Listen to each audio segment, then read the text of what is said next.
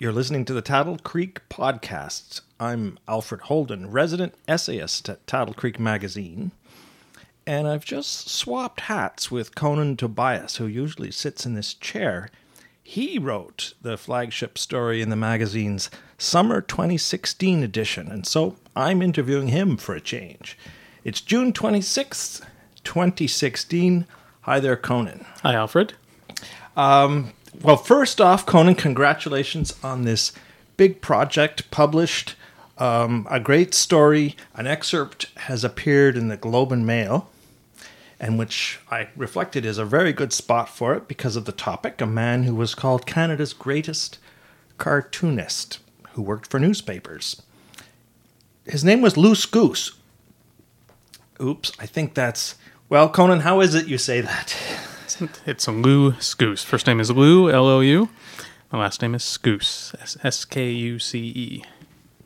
So, first question that occurs is okay, so if he was Canada's greatest cartoonist, why do we need to be coached to pronounce his name? As I'll have to confess that before I heard of this project, I didn't even know his name. So, who was Lou Skuce?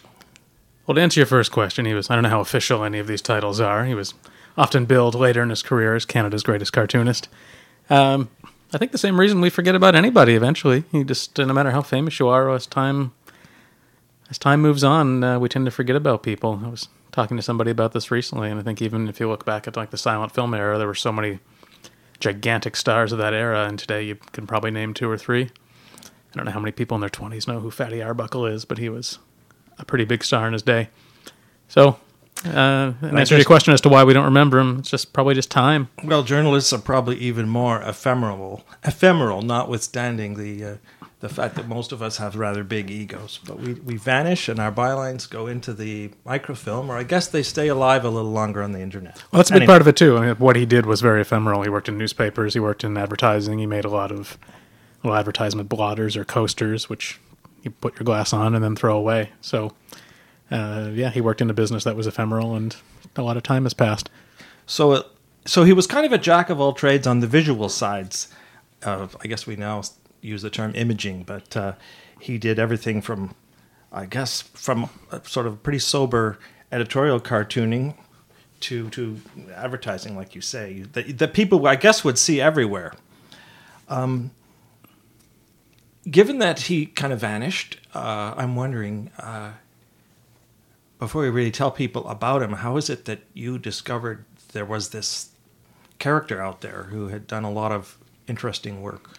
Uh, one of the Taddle, Creek's contributors, Patrick Raleigh, one of our poets, uh, called me up or wrote me a line 10 years ago and said that he had this book of drawings he thought I might like to see. And the book was a copy of Corcoran's Wrestling Guide, which was uh, a program for the Queensbury uh, Athletic Club here in Toronto, run by Jack Corcoran. And Lou had drawn uh, all the illustrations in it, and just page after page of um, the club's uh, wrestlers. And some of them were in a very fine art style and some were in a really cartoony style. And he was a great letterer and i just i was really taken with his art.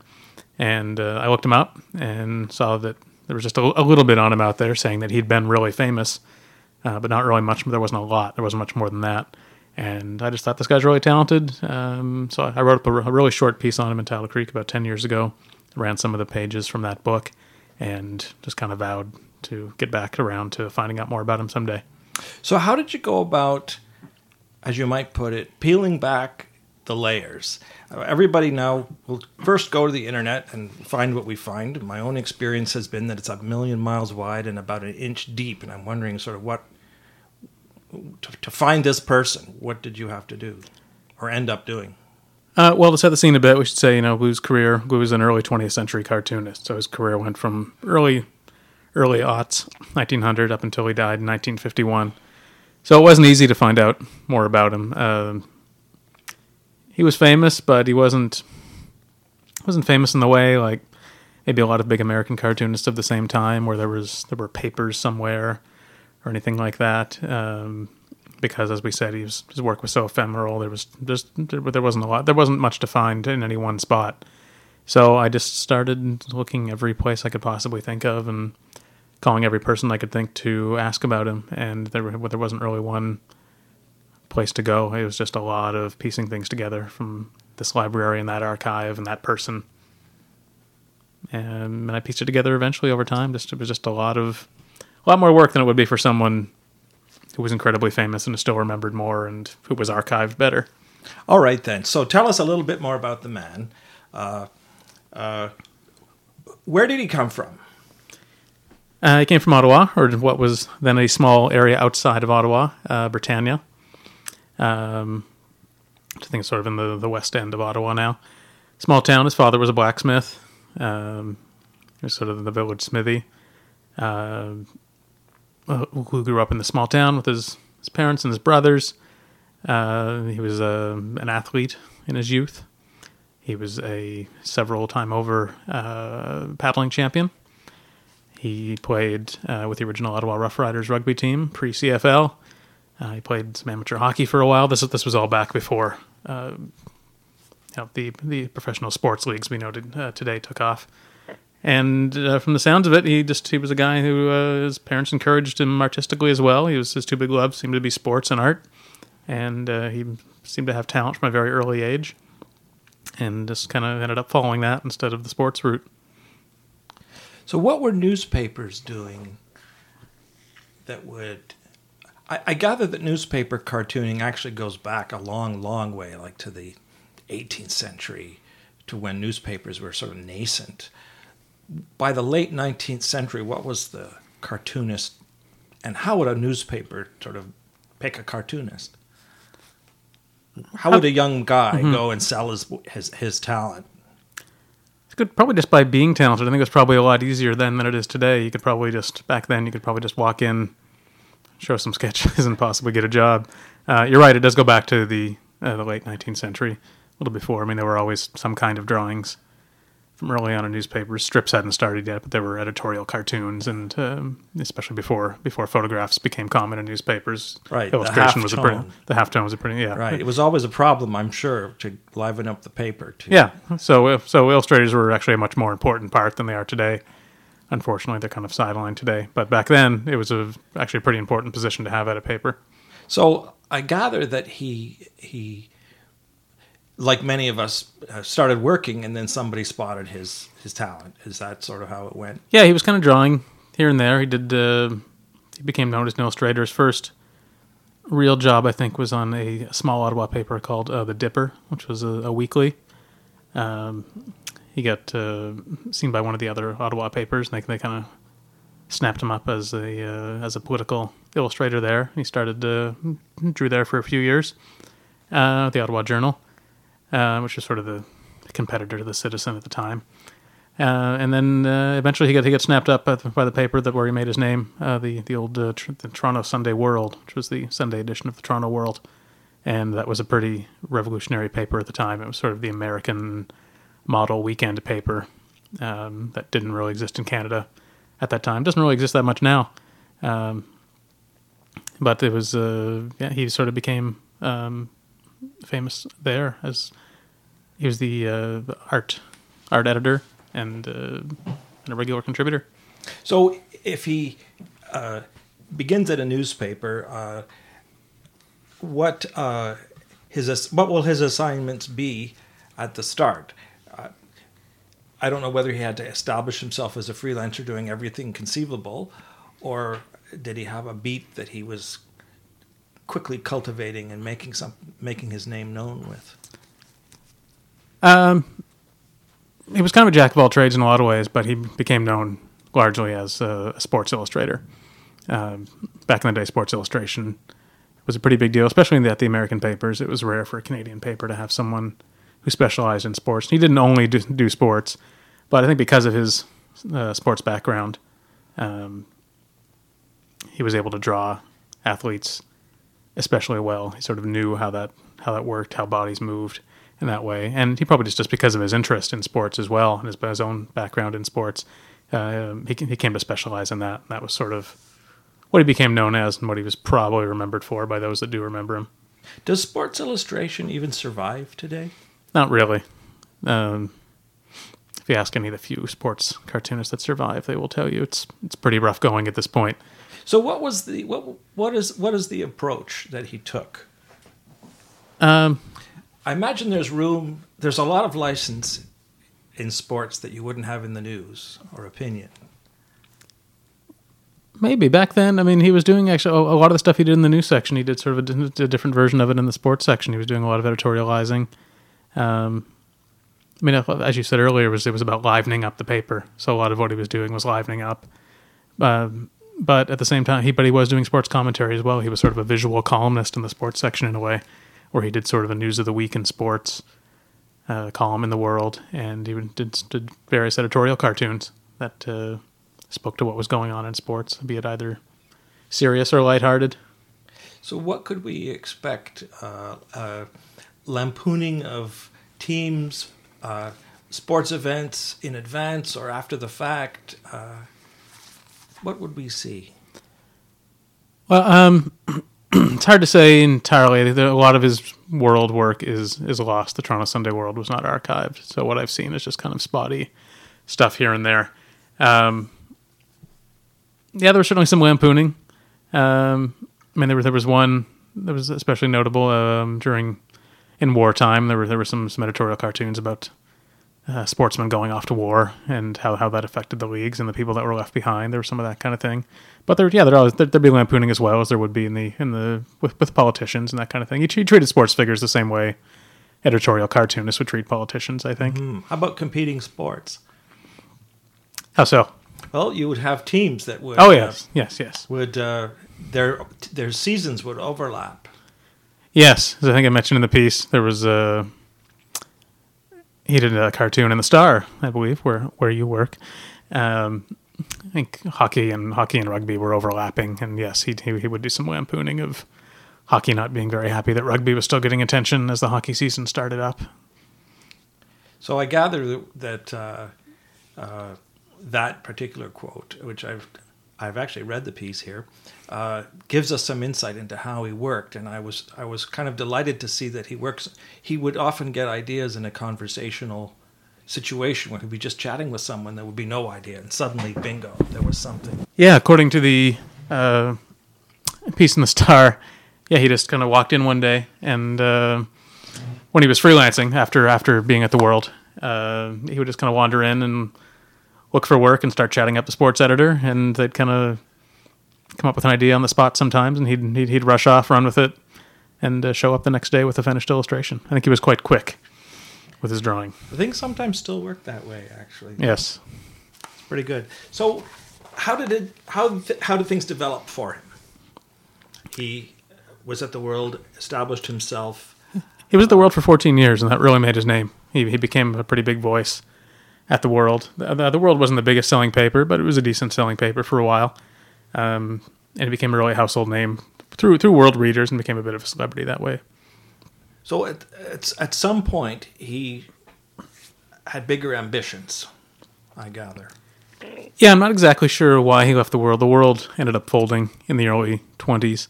Um, he left just before, whether he kind of saw it coming or just wanted to move on anyway. After 14 years at the World, he did uh, he did leave and um, start freelancing. He'd always said, or he'd said a few times, he wanted to be a fine artist and leave cartooning behind. He never really did that, but uh, he eventually started looking for work in uh, New York and moved there for a period of time. Uh, he did a lot of ghosting for some of the newspaper syndicates there for other artists. He worked. Is that when you fill in when they're on vacation or something?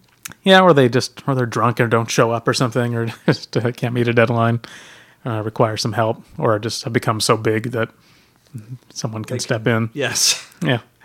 Um, he did some uh, animation work at the Bray Studios, which was a pretty famous animation studio where they J.R. Bray sort of co-invented uh, celluloid animation at that studio. He worked there for a little bit, and mostly on uh, film strip projects, from what I can tell, which would probably be educational stuff.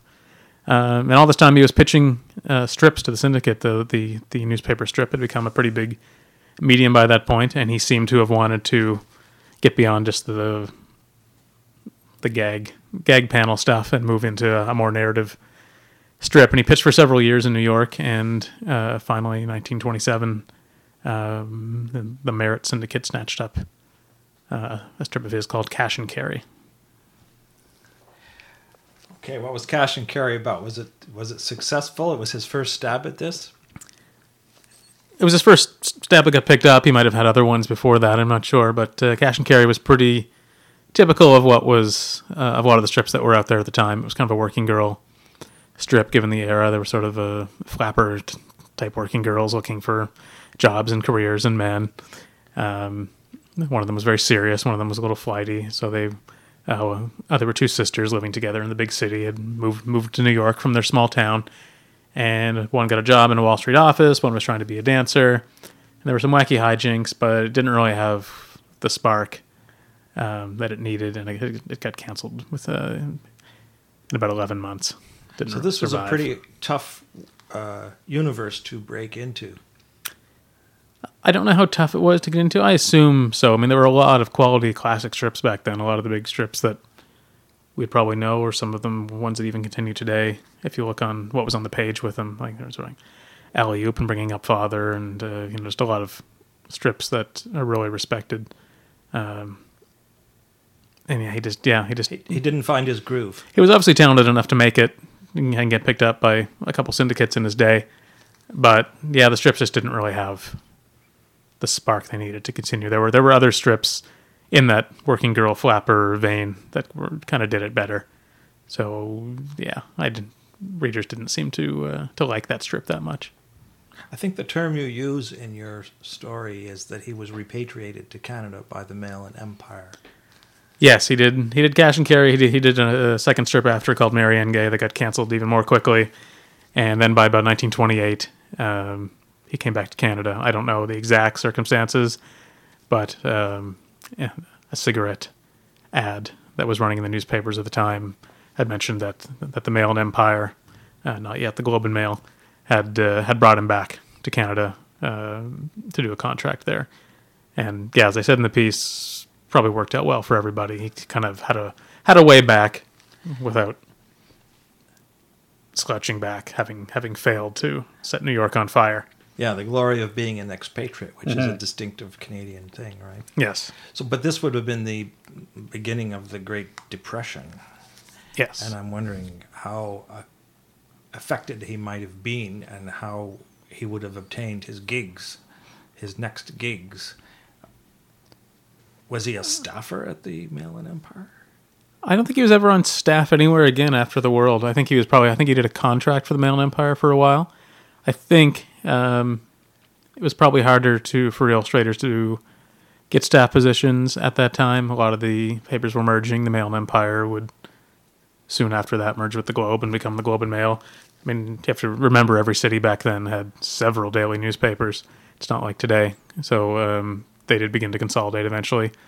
I think it was probably harder to find work. He he was he found work any way he could from the sounds of it. Okay, He- well that, that's what I want to ask you. Yeah. What what kind of other kinds of work did he so I mean, he, develop? develop? he always worked in newspapers and magazines his entire career. That that never ended. But not long after he came back from New York, sometime in the early 30s, he opened uh, Loose Goose Studios, and there he was doing a lot of advertising work. So he would do print advertising, and the main thing he seemed to have done was uh, promotional blotters, which we also call coasters today. And he would do these uh, just paper coasters for beer companies or just advertising blotters that would get mailed around with uh, like for various businesses around town that you would have on your desk as just a a blotter to blot things on.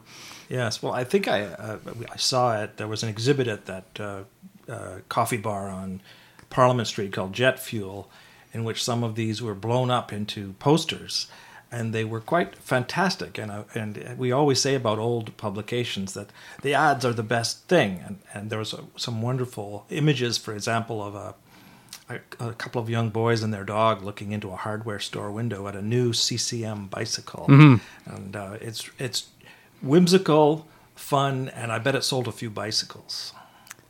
Probably he was. He seemed to be very successful with the blotter business, so I think he was probably in high demand for advertising. I mean, he did so much advertising. I think he was probably in very high demand. Looks like he never said no to anyone.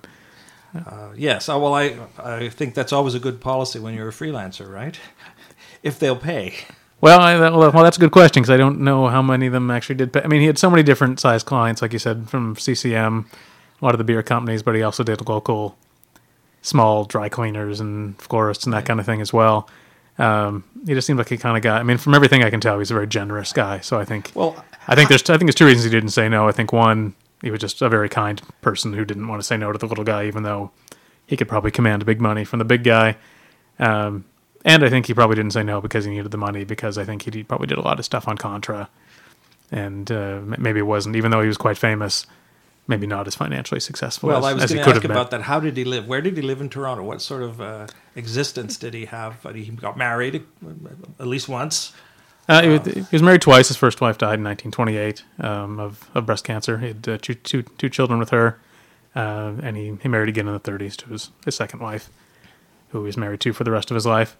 Uh, they he lived throughout Toronto, which I don't doesn't seem like he ever owned a house. He moved a lot, and I think probably as rent got too high, he would look he would, he would move somewhere else. He was up in up on on the St. Clair area. He was at, in Summerhill. He was in Rosedale. He had a couple of Yeah, there was Notable houses in Rosedale. uh, 25 Chestnut Park, which would have been a nice address in Rosedale. Yeah, the two, there's two Rosedale houses were very nice. One of them was the uh, Boultby House, which was a which is a famous house in Rosedale that is, is still there. He had, some- he had some nice addresses, but This uh, sounds like a society life. his second wife, uh, uh, Ruth uh, Kipling Fraser, was a, a society woman. Her, her father was a W. A. Fraser, the famous poet. She was named after uh, Rudyard Kipling, the author. And she was a bit of a, a society girl. And I think with his first wife, it sounds like he probably lived a very modest life. And I think uh, Kippy was a little more high society. And he seemed to enjoy that as his, his fame was growing at around the time they were married. And I think that they might have lived beyond their means a little bit uh, with, with the houses and with their going out and just their, their general society ways, given that, I mean, he did so much work for an organization like the Maple Leafs. I suspect, I don't know, I suspect he probably did a lot of that in exchange for season tickets. So even though it seems like he had this really big client, probably wasn't making as much money as he could have. So uh, by the time of the Second World War, World War, he would have his his career would have been well along. And uh, what what did he do during that era? Uh, he he took part in in, in both. Everybody did something, right? Yeah, he took part in both World Wars. He didn't serve in the First World War. I'm not sure why exactly. I couldn't find out why. And I know he had a heart condition later in life. It might have been something to do with that. Um, so uh, during during both wars, he did a lot of wartime uh, propaganda on the home front. He did ads for victory bonds and posters and covers of patriotic sheet music and that sort of thing. Uh, he did a lot more of that during the Second World War, uh, both both in public, both pro- public and private stuff. He did a series of safety posters for the General Engineering Company of Canada uh, munitions plant in Scarborough. I did a big, big series of safety posters that were no one would have seen unless they worked in the plant. So again, you know, he probably never said no to anybody. He had a he had a friend that worked there who asked him to do these posters.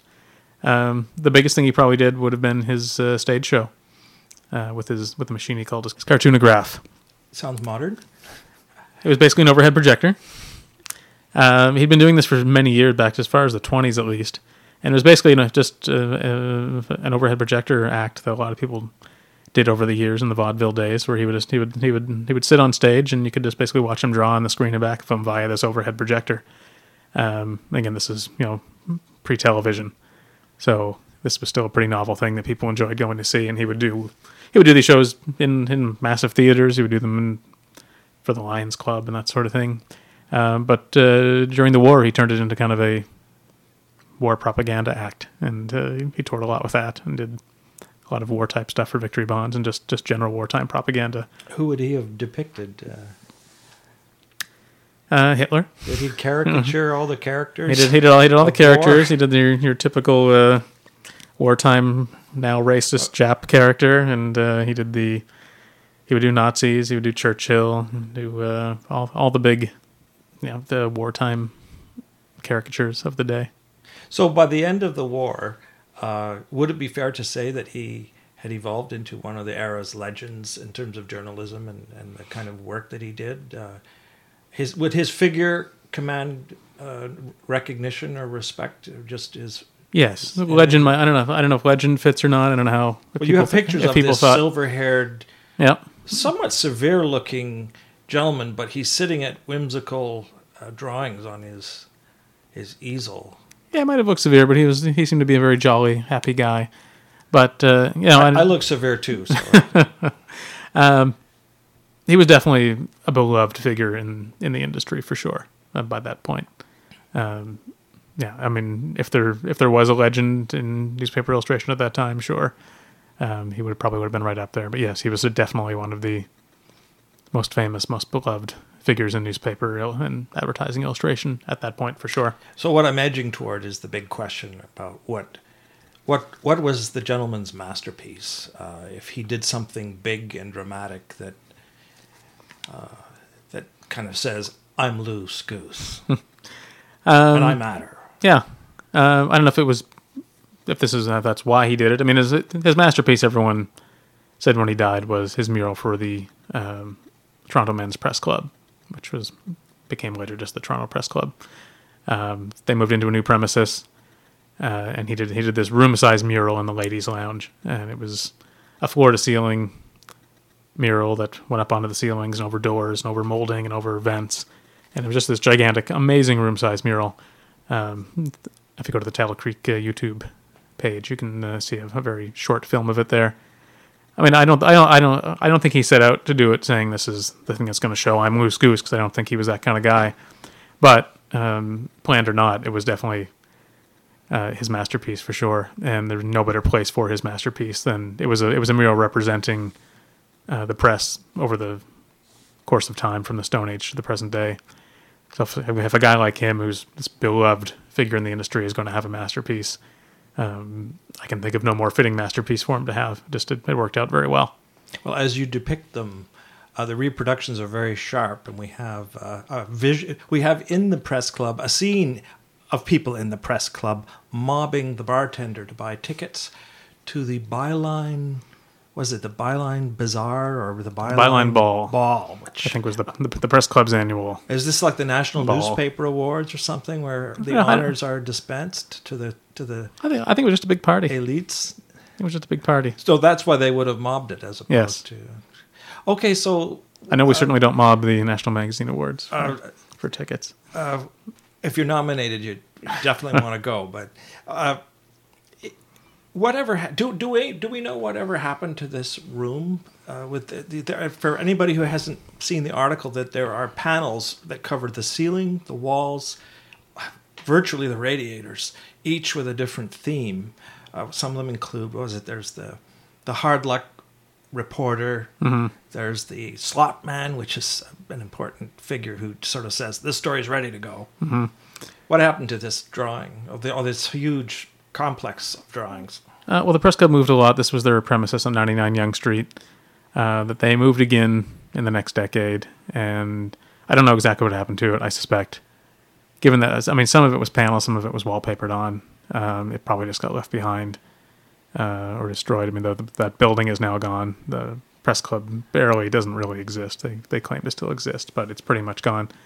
If anyone saved any parts of it, um, like a lot of his work, I think I mean he did he did various rooms over the years where he had rooms full of drawings over the years and I think when those rooms closed people just kind of took stuff and uh, his which is why his work is all just kind of scattered everywhere.